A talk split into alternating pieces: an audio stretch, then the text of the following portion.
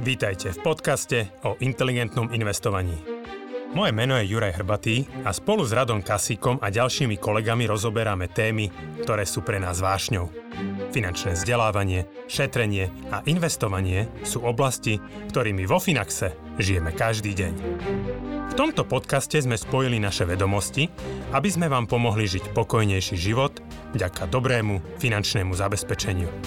Stiahnite si do mobilu našu aplikáciu Finax a nezmeškáte nové podcasty, blogy či skvelé webináre. Vítajte pri Finax Radí, pozdravujem všetkých inteligentných investorov. Moje meno je Radoslav Kasík a aj dnes to musíme takto natáčať na diálku, keďže ako možno počuť na mojom hlase nie som úplne 100% fit, takže nechcem ohroziť kolegov. Mojimi hostiami sú Lucka Luptáková a Janči Tonka. Ahojte. Ahojte. Ahojte. Prvú otázku nám poslal Juraj z Bratislavy. Rodičia sú čerství dôchodcovia, aby potom nebol prekvapený Juraj, tak trošku sme skrátili tú otázku, keďže bola dosť dlhá. Rodičia sú čerství dôchodcovia a príjem z dôchodkov majú 1200 eur. Nemajú žiadne úvery a bývajú vo vlastnom byte.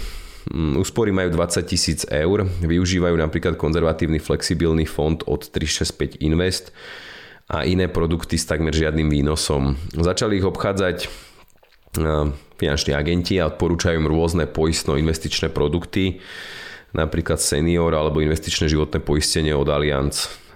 Veľmi sa im páči poistná funkcia aj napriek tomu, že poistné krytie je na malú sumu a zaplatené poistné by vedeli investovať inde a získať vyššie zhodnotenie. Dávajú niektoré z uvedených produktov zmysel? Majú vôbec podobné poistno-kapitálovo-investičné produkty zmysel pre dôchodcov? Vedeli by ste odporúčiť poistný produkt napríklad pre prípad invalidity alebo trvalých následkov, ktorý, ktorý dáva zmysel asi teda predpokladám s tým, že keď tí rodičia túžia po tom poistení.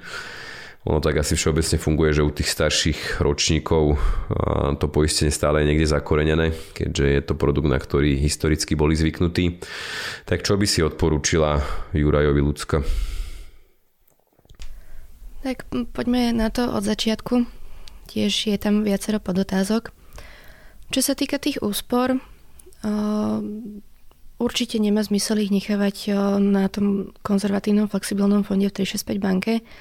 Tam, čo som pozerala, tak je priemerný výnos zhruba z dlhodobého hľadiska na úrovni okolo 2,2% ročne, s tým, že ročný poplatok za správu je 1,8%. Takže skutočne to nemá zmysel. Ako rozumiem, že sú to ich úspory, možno na dôchodok, nechcú ich mať riziko zainvestované, ale nevidím dôvod v tom, aby celých 20 tisíc bolo na takomto konzervatívnom produkte. Určite by bolo vhodné to možno čas rozdeliť, aspoň dať nejako, na nejakú vyváženú stratégiu. Nech ešte majú šancu tie prostriedky sa zhodnotiť a zarobiť aspoň, aspoň tú priemernú infláciu. Samozrejme v súčasnosti je inflácia trošku vyššia, takže preto hovorím o priemernej inflácii. Čo sa týka poistno-investičných produktov, ako v takomto veku to už skutočne nedáva zmysel. Ten program Senior to je kapitálové životné poistenie, IŽP investičné životné poistenie. Ako ak by som si na veľa musela vybrať medzi týmito dvoma produktami, tak eh, ten Senior – len treba počítať aj s tým, že to je iba čisto rizikové životné poistenie na úrazy. Tam sa nepoistujú choroby. Ako v takomto veku je to produkt, kde sa nepreveruje zdravotný stav klienta a práve preto aj oni hradia iba nejaké úrazy, ktoré môžu vzniknúť. A teraz otázka znie, v takom veku už má človek väčší nábeh na chorobu alebo na úraz? Samozrejme, je tu istá pravdepodobnosť aj úrazu, akože môže sa stať čokoľvek. Ako už len niekedy pri práci na zahrane môže byť nejaké riziko. Ale treba si skutočne zvážiť to, že či je väčšia pravdepodobnosť, že takýto človek bude mať nejakú chorobu alebo už má nejakú chorobu a že mu vznikne nejaký úraz. Ako často sa stáva, že je to iba preplácanie zbytočné ako výhoda je, že tento produkt sa platí určité obdobie, myslím, že nejakých 5 alebo 10 rokov a platí potom dlhšie obdobie, čiže už v tom vyššom veku človek na tom neprepláca, ale treba si prepočítať aj tú návratnosť. Či, či to má skutočne zmysel. Teraz je technická úroková miera na kapitálovom poistení 1%, Takže v minulosti tie kapitálové životné poistenia dávali zmysel, keď ešte boli úroky okolo 4,5%, ale v súčasnosti už nie. Fakt si treba prepočítať, či sa im radšej neoplatí tú výšku poistného určité obdobie posielať na investície, odkladať takýmto možno rizikovejším spôsobom, či za tých 10 rokov nebudú mať z toho vyššiu sumu, ako je tá poistná suma z poistenia. A investičné životné poistenie pre, takýto, pre ľudí v takomto veku absolútne mi to nedáva zmysel, nakoľko tá návratnosť pri investičnom poistení je zhruba na úrovni nejakých 12-13 rokov. Že prvé dva roky sa neinvestuje skoro žiadna časť, v podstate všetko ide iba na poplatky alebo na provízie spojené s týmto, s týmto typom produktu a až následne potom ďalšie vklady sa investujú a tá návratnosť, kedy zhruba mám nasporené toľko, koľko som zaplatil na tom poistnom, sa začne preklapať od toho 12. 13. roku. Takže opäť v takomto veku to absolútne nemá zmysel. Taktiež by to mali iba rizikové pripoistenia, nakoľko pri uh, poistení nejakých kritických chorôb, PNky, uh, takýchto chorobných, nazvieme to pri poistení, tam už si poisťovne dávajú veľký pozor na anamnézy a na aktuálny stav a na minulé choroby a operácie, ktorými človek prešiel. Takže v takomto veku už vo všeobecnosti nejaké poistenie, krytie nejakých chorob a úrazov nedáva veľmi zmysel a ak, tak je to fakt veľmi, veľmi drahý produkt. Mňa to, mňa to až trošku zaráža, že ja som ostal prekvapený pri tejto otázke, že vôbec existujú takéto produkty poistné pre dôchodcov. A ako ja keď sa ešte možno pozriem na to, že o level vyššie z takého helikopterového pohľadu, že my sme asi všetci boli tak učení, že vždy sa poistujú také tie rizika, alebo kryjú sa tie rizika a zdroje príjmu. Ako pre mňa to tohto pohľadu už asi zmysel nedáva, lebo pokiaľ som dôchodca, aj tak žijem z dôchodku a ten dostávam bez ohľadu na to, že či, akože keď to tak hlúpo možno poviem, ležím v nemocnici alebo proste som doma. Akože samozrejme, pokiaľ ten dôchodca áno ešte je nejaký aktívny a má príjem, tak môžeme diskutovať, ale predpokladám, že tie záväzky tam asi moc nie sú. A tiež mi to je chyba taká možno taký bod v tej otázke, že čo je vždy cieľom, že, to, že ako zavše príde takáto otázka, že som dôchodca, mám peniaze a tak vždy príde, že čo je cieľom, že chcem tie peniaze minúť počas toho dôchodku, nejaké prilepšenie, alebo to chcem radšej nechať deťom a čiže tým pádom my aj nejakým spôsobom nepoznáme ten horizont a trochu nám to asi komplikuje takéto rozhodovanie, ale myslím, že sa všetci zhodneme, že asi, asi poistenie zmysel nedáva. Juraj, Juraj uvádza aj v tej otázke, že poistenie sa platí 10 rokov, krytie ale platí do 95, 95. roku života a krytie vo výške 3000 eur. Už len keď si vezmeme, že akú hodnotu malo 3000 eur pred 5 rokmi a akú hodnotu bude mať o 5 rokov, tak toto nie je ani suma, ktorou si chcem prilepšiť na dôchodku, ani suma, ktorú chcem dať deťom. Akože nevychádza mi z toho žiadna nejaká, nejaké zásadné pozitívum. Samozrejme, keby sa stala udalosť, že za pol roka od vstúpenia do poistenia je tam nejaký trvalý následok úrazu alebo nejaké takéto poškodenie úrazom, tak dobre, tá návratnosť tam je, ale je to veľmi malá pravdepodobnosť a skutočne nemá zmysel to preplácať takéto poistenie. A hlavne pri takom poistnom krytí. Možno, možno ešte ja, akože mm, len krátko dodám, akože súhlasím v tomto rado s tebou, že presne v tomto veku akože poisťovať rizika také bežné, ktoré možno ľudia v tom aktívnom živote majú, čiže nejaký výpadok príjmu PNK, strata zamestnania už nehrozí. A berbe to, že je to síce penzia od štátu, ale je to proste akože príjem zvyšovaný o nejakú akože dôchodcovskú infláciu, čiže pokiaľ tie výdavky sú pod úrovňou tohto príjmu a netreba ten dôchodok nejako zásadne dotovať, tak nie je tam ani nejaká akože nutnosť mať vytvorenú nejakú veľkú finančnú rezervu, ktorá presne štandardne kryje stratu príjmu a nejaké takéto krátkodobé výpadky, keďže toto už berieme ako stabilný doživotný príjem a tým pádom aj tie úspory môžu byť v nejakej forme investované, minimálne aby nestrácali tú hodnotu. Pri aktuálnej inflácii sa veľmi ľahko môže stať, že do nejakých 5-10 rokov tá kúpna, cena, kúpna sila tých peňazí bude polovičná. Alebo samozrejme uvidíme, ako to bude vychádzať, ale tak inflácia v tomto roku 2022 aj v budúcom podľa MBSky myslím bude dvojciferná, alebo také, také sú nejaké odhady. Čiže naozaj akože tie peniaze strácajú hodnotu rýchlo, treba to nejako investovať. Akože mm, stále treba to naviazať na tie ciele, čiže predpokladám, že ja, ja keby som išiel do dôchodku, mám povedzme, neviem, 62-65 rokov, tak a, aj keď by tie ten príjem, tá penzia, keby pokrývala všetky výdavky na bývanie, energie, lieky, potraviny a všetky tieto veci, tak stále asi v najbližších 5, 10, 20 rokoch budem meniť auto. Asi neprežije tak dlho, pokiaľ som si nekupoval úplne nové pred odchodom na dôchodok. Stále asi to bývanie bude si pýtať nejakú rekonštrukciu, možno nejakú akože nie bezbariérovú, ale nejaké stavebné úpravy, nejakú výmenu nábytku a podobne. Čiže tie ciele tam stále môžu byť. Ten, ten dôchodok našťastie už dneska trvá pomerne dlho. Ľudia sa dožívajú vysokého veku. 80-roční dôchodcovia, 90-roční už nie sú nejaká výnimka. Čiže stále treba plánovať na najbližšie povedzme minimálne tie dve dekády. A treba počítať s tým, že pokiaľ by som plánoval, že životnosť auta mi skončí o 5 alebo 10 rokov, tak s takýmto cieľom v takomto horizonte si môžem vytvoriť nejaký investičný účet, nastaviť zodpovedajúcu stratégiu a nechať tie peniaze pracovať, lebo pokiaľ budú sedieť na účte, klesne kúpna sila tých peňazí, stupne cena aut, tovarov, služieb, všetkého a jednoducho zbytočne chudobnem každý rok. Čiže aj na dôchodku, akože to plánovanie je v dekádach a treba to tak brať nie, že mám peniaze na účte a už sa budem po troške vyberať. Stále možno veľa ľudí čakajú nejaké väčšie výdavky od rekonštrukcií cez nutné opravy. Keď bývaš v dome, asi treba strechu vymeniť raz za 10, 20, 30 rokov, že treba si spraviť taký audit, že čo nás čaká a na čo sa treba pripraviť. Takže nekončí to dôchodkom. Jasne, dobre, ďakujem vám obom. A môžeme prejsť na ďalšiu otázku, tá je tiež takéto súdka podobná, tu nám poslal Peťo z Bratislavy 30 rokov a tiež chce poprosiť o radu pre rodičov, ktorý nemá úplne odvahu odporučiť veci sám, i keď teda vie asi ako na to. Obaja rodičia sú tesne pred dôchodkom, väčšinu života pracovali na živnosť a dôchodok budú mať spolu 1400 eur. Výdavky sa pohybujú okolo 1000 eur mesačne. Aktuálne držia na účtoch 130 tisíc eur. Čiže to asi predpokladám, že je na bankových účtoch. Čo s týmito peniazmi? Išli by ste do stratégie napríklad 70 na 30 alebo to rozložiť do Finaxu a do priamého nákupu akcií alebo to držať ako hotovosť? Peniaze chcú využiť na zlepšenie dôchodku, nepravidelné výbery napríklad na dovolenku, horizont 10 rokov, aký je optimálny scenár.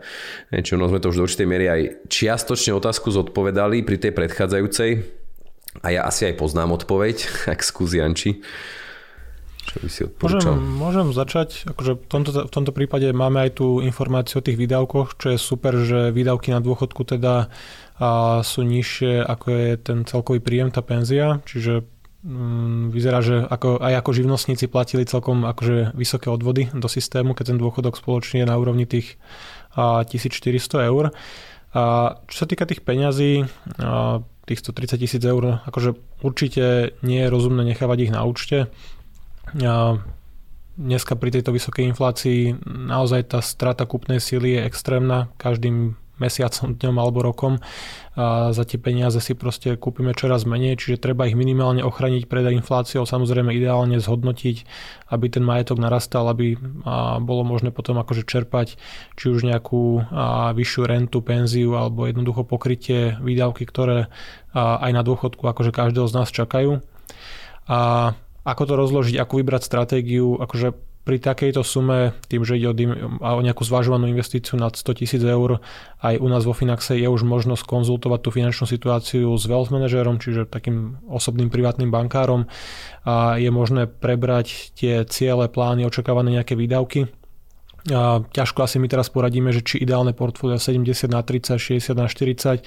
Akože áno, asi sa nebudeme baviť o tom, že dajme 100% do akcií a hlavne keď tie peniaze doteraz boli na účtoch, tak napriek tomu, že teda Peťovi rodičia sa vedia o seba postarať, podnikali a nespoliehajú sa na štát, tak tým, že akože vyzerá to, že sú stále takí akože konzervatívni sporiteľi alebo teda investori, keď tie peniaze stále nie sú zainvestované a sú v hotovosti na účte, čiže asi nebude úplne rozumné a skočiť do tej studenej vody a dať to všetko do akcií s tým, že tam je najvyššie potenciálne zhodnotenie. Čiže nejaká zmiešaná alebo ľahko dynamická stratégia bude asi taká nejaká zlatá stredná cesta. A, takže hotovosť určite nie a treba to nejako akože možno už aj osobne konzultovať.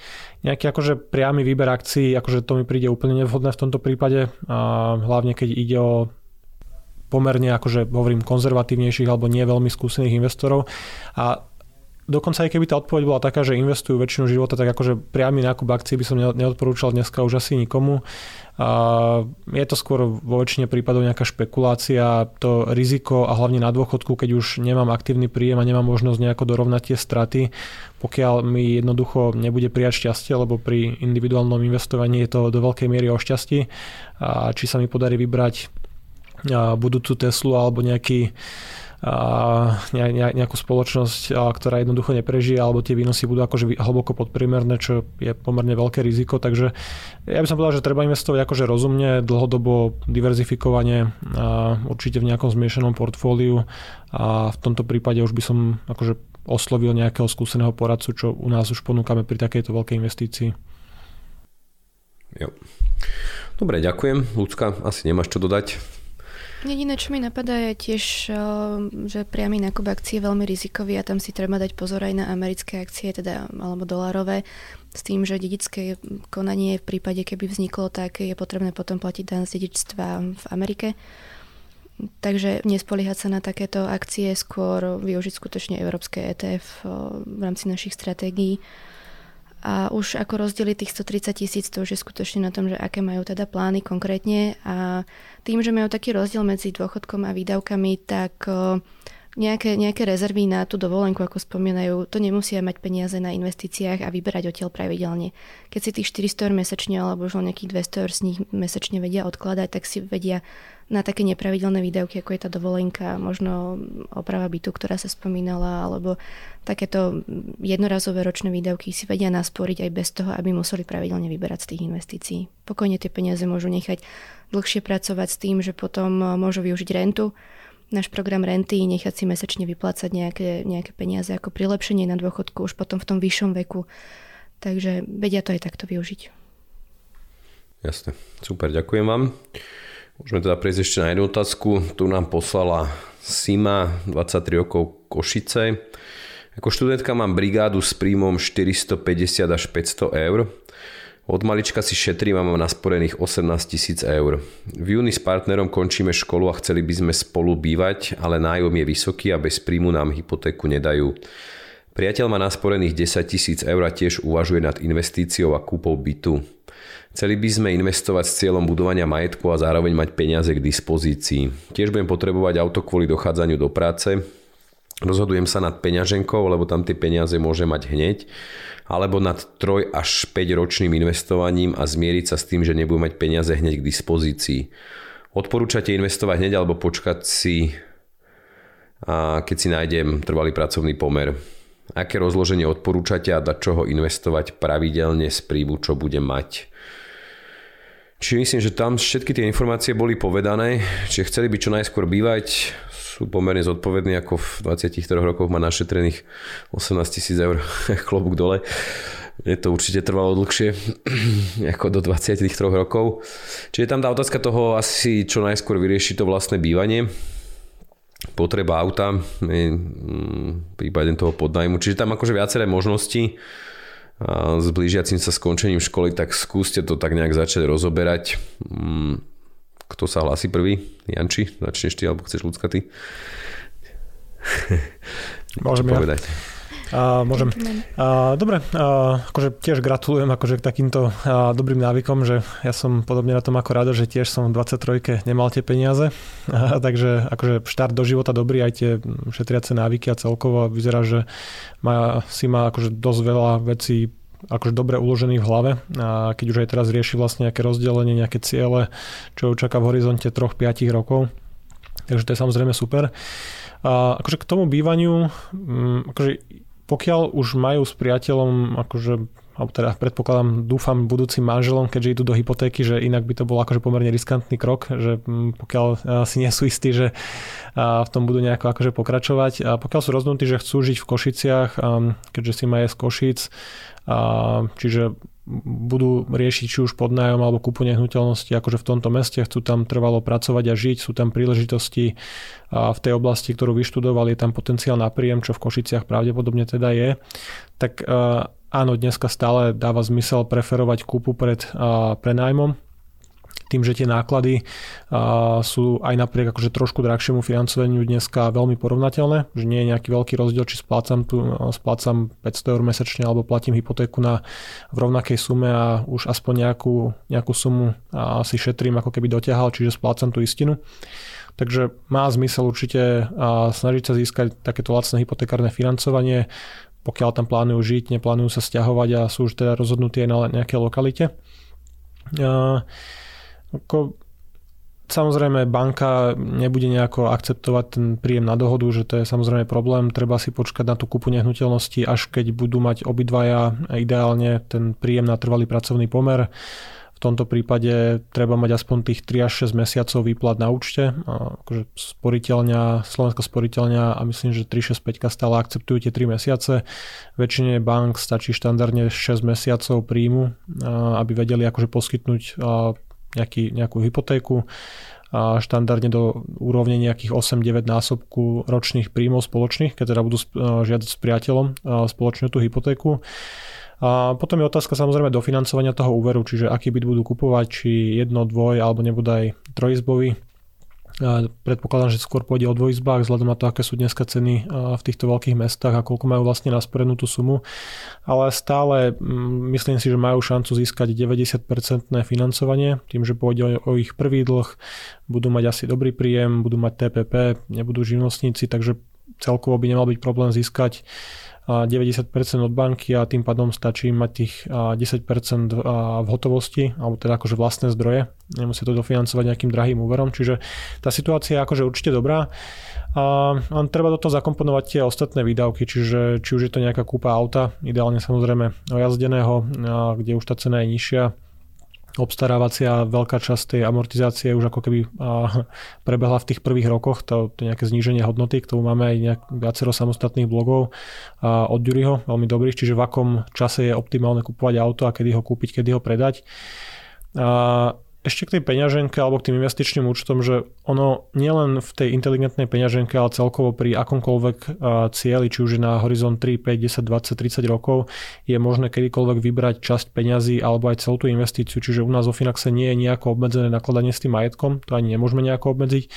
Čiže pokiaľ by sa aj rozhodli, že kupovať budú bývanie, dajme tomu o 3 roky a nechajú tie peniaze zatiaľ nejako zhodnocovať v nejakom konzervatívnom portfóliu, či už peňaženka alebo nejaké zmiešanej stratégii, tak samozrejme kedykoľvek môžete peniaze vybrať celkovo alebo jednorazovo, čiže mm, toto nie je nejaké obmedzené. OK, ja to, ja to možno nejak skúsim teda zhrnúť, že ono pravdepodobne tomu nájmu sa nevyhnú. Akože za mňa asi by som odporúčal skôr na začiatok ten nájom bez toho auta. A aj preto, čo si povedal, že, že to auto je veľký žrút. A teda potenciálne potom pol roku asi veľká pravdepodobnosť, že budú schopní si kúpiť nejakú, nejaký byt aj v tých Košiciach, čiže tým pádom by asi aj odpadala úplne tá potreba auta hneď, okamžite, čiže uvidia aj vlastne po tých splátkach s tým príjmom, ako by na tom boli. Mm, asi, asi takto by sme, no a ten, ten zvyšok samozrejme investovať, ako tam určite asi treba rozmýšľať nad takými cieľmi ako k tými krátkodobými, hej, že možno časom si kúpi to auto, možno časom budú chcieť ísť do nejakého väčšieho bývania, ale určite začať myslieť už na ten dôchodok, že čím skôr na to začnú, ak to teda ten, ten rozpočet dovolí, ale asi, asi, asi takto by sme to nejako videli, nie? Že... Ono, ešte k tomu autu, že presne pokiaľ sa ešte rozhodujú, kde budú bývať, či už pod najmä alebo potom vo vlastnom, že častokrát dáva zmysel snažiť sa nájsť nejaké, nejaké trvalé bývanie alebo samozrejme aj ten podnájom v blízkosti zamestnávateľa a v nejaké dobré akože občianskej vybavenosti, lebo tie náklady, ktoré mnohokrát ľudia potom smerujú na to dochádzanie, keď bývajú v nejakej vzdialenej časti sa pokojne môžu vo finále vyrovnať akože splátke hypotéky, že možno si poviem, že budem bývať ďalej za mestom v nejakej okrajovej časti, hypotéka nebude 500 eur, ale bude 300 ale keď kvôli tomu musím mať jedno alebo nebude aj dve auta v domácnosti, a pokiaľ si zoberieme tú mesačnú alebo ročnú stratu hodnoty auta, zoberieme si pohodné hmoty, poistky, servis, pneumatiky a všetky tieto veci, tak kľudne sa môže stať, že to auto mesačne, tá skutočné náklady tej mobility môžu byť 200, 300, 400 eur aj pri staršom aute, nehovoriť o nejakom novom. Čiže určite radšej mať drahšiu nehnuteľnosť v dobrej lokalite, kde možno dlhodobo bude stačiť jedno auto na dochádzanie, keď teraz len rozmýšľajú, kde a ako budú žiť, tak akože nad týmto by som sa ja zamyslel akože veľmi, veľmi, veľmi poriadne, či sú tam nejaké zastávky, školy, škôlky, nákupy. A pokiaľ dokážu dlhodobo fungovať na jednom aute, akože tá úspora za ten život bude obrovská, čiže môžu viacej investovať, môžu mať lepšie bývanie, môžu možno menej pracovať alebo skôr ísť do dôchodku, že to auto je naozaj taký, akože, ako hovoríš, žrút peňazí, taký, taký tichý zabijak, že každému príde normálne, že no tak sme dvaja, máme dve autá a dochádzame, ale keď si naozaj akože poctivo vyčíslíme, že koľko to auto stráca každým rokom na hodnote, aké sú tie skutočné náklady všetky, si musíme spočítať presne pneumatiky, servis, poistky, mm, opotrebenie, raz za čas nejaké opravy, tak to akože nie sú malé čiastky, čiže za mňa radšej akože lepšie bývanie v lepšej lokalite s dobrou občianskou vybavenosťou a ideálne sa snažiť buď vyhnúť tomu autu, možno lepšie dochádzať na bicykli alebo peši, alebo prípadne aj MHD, ak to umožňuje situácia. Mne o tom rozpráva Janči. Áno, obidvaja dochádzame až príliš veľa, čiže a ako sa hovorí, že vodu kážeme, víno pijeme, ale akože teraz, keď si na to tak pozriem akože triezvo, tak akože tiež mnoho rozhodnutí sme nerobili akože možno úplne ideálne akože z pohľadu nastavenia osobných financií alebo celkovo, že tá mobilita vie byť naozaj akože veľmi drahá. Pokiaľ tá rodina má dve auta a vďaka nejakej vzdialenejšej lokalite musia sa všade voziť. Tak, tak. No, dobre. Ďakujem vám teda veľmi pekne. Na dnes sme čas vyčerpali. A rovnako ďakujem našim divákom, poslucháčom, že nám naďalej posielajú otázky, že nám prejavujú túto priazeň, čiže určite v tom pokračujte. Mm, my radi budeme odpovedať, ako nás určite aj tento formát baví. Takže tešíme sa na ďalšie otázky. A vám ďakujem za vaše odpovede, za vaše názory, mm, pomoc, pohľad a teším sa teda do skorého videnia a počutia. Majte sa pekne. Dovidenia, majte sa.